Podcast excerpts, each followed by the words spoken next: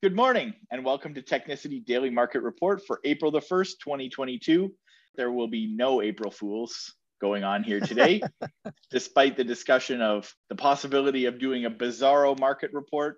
I think we're just going to stick with the facts. And here to deliver those on stocks, Forex, and crypto is my friend Faisal Khan. Morning, Faisal. Mornings. Uh, Reza, how are you? I'm very good. How are you?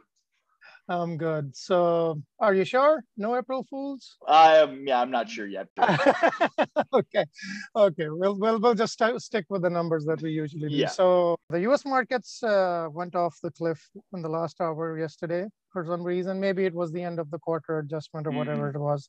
So dropped pretty dramatically. Dow and S&P fell uh, one and a half percent, and so did Nasdaq. And it was the worst quarter ending for the U.S. markets since March 2020. But for the month, though, all three indices gained: S&P 3.6 percent, Dow 2.3 percent, and Nasdaq 3.4 percent.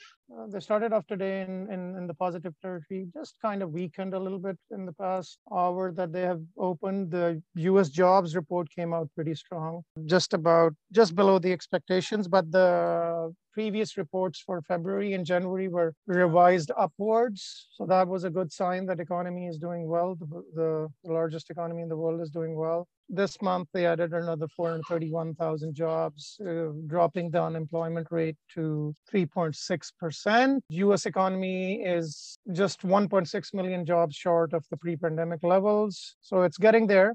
Some of the other economies like Canada have already gone back up to pre-pandemic levels, but US is obviously a much bigger economy, so it's taking its time. But that's a good sign for a good sign that the job market is robust, a good sign for the uh, US economy and the global economy in general. There was a bit of a worry in Europe with, the, with a very high inflation number of 7.5% coming out this morning. European stocks kind of slipped in wake of that. Still, overall picture still looks good for, for the economy as long as some huge external shock like the war doesn't escalate any further. Uh, actually, if it de-escalates, it would be a good sign.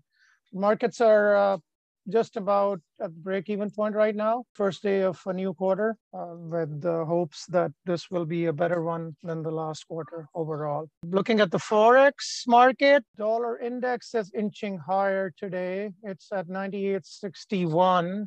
Uh, that's because we had a good, uh, U- robust U.S. jobs report which is uh, lifting its fortunes. It's still trading in that midpoint range from the beginning of March, but a more significant thing that you can see on the chart for dollar index that I posted on, there's a temptation to not fall any further. So I would take that as a healthy sign. At the same time, though, I would still need that ceiling of 99.40 or resistance, as you can say, to be broken. Dollar index still looks bullish. Euro is slipping, and that's the reason uh, euro euro USD is slipping, so that's one of the major reasons to dollar index gaining. Commodities are a little bit weaker against US dollar today as well, but they're pretty choppy as you expect uh, on most of the Fridays for Forex and sometimes even stocks. As I said yesterday, it looks as though another higher low is in place for Bitcoin and Ethereum both as they continue their move higher again today. Bitcoin is at 45.6K. Despite that massive fall in stocks, it kind of rebounded, which is a good sign. And this, despite the weakness in stock, early weakness in stocks that we are seeing, Mhm. it's a good sign. And also, we continue to monitor that decoupling thing that I was talking about with Yeah. stocks. Ethereum is actually doing much better than Bitcoin today. So it's almost pretty close to the previous high right now. It has rebounded strongly. It's trading at 33.88 US, bouncing just off the immediate support that I mentioned yesterday of 32.40. Nice. You know, one of the interesting things that I've been thinking about is not only the decoupling of stocks, crypto's correlation with stocks. I'd also be interested in seeing in the future how the cryptos are going to sort of decouple from each other too. You know, like they've had this Yeah. this lockstep pattern of Bitcoin having a run, Bitcoin plateauing, and then all the altcoins sort of having their their go afterwards. You know, be interesting to that- see. Good, good, good that you mentioned that. They they do have different use cases and they do have different functionalities. To, Vastly, to put yeah. it that way. So yes, we can we can probably look at at that, and that's uh, that's actually a pretty interesting thing to to. See. So cryptos are overall the market is down just below three percent, and that's probably because of more because of the weakness, bigger weakness in Bitcoin since it controls majority of the market. BTC dominance uh, is at forty one point three percent, and the market cap stays comfortably above two trillion dollars. So pretty picture for cryptos going into the weekend, I should say. Very nice. Nice to see some things holding steady while yep. a lot of other things in the world are up in the air. So nice to be able to rely on something staying staying the course. Absolutely. Thanks for your time, Faisal. I appreciate your insights as always, and thank you for listening. Please join us again on Monday for more market information. Check out our new website, which we are just about to launch called Technicity.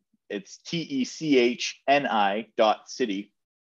It will be a website featuring the latest in technology, science, and financial developments. We are very excited to present it to you. We are very nearly done and ready to launch, and we will give a, the official announcement when it is finished. But we are very nearly there and very excited to share a very huge treasure trove of information with our readers. And I'm sure everyone's going to love it.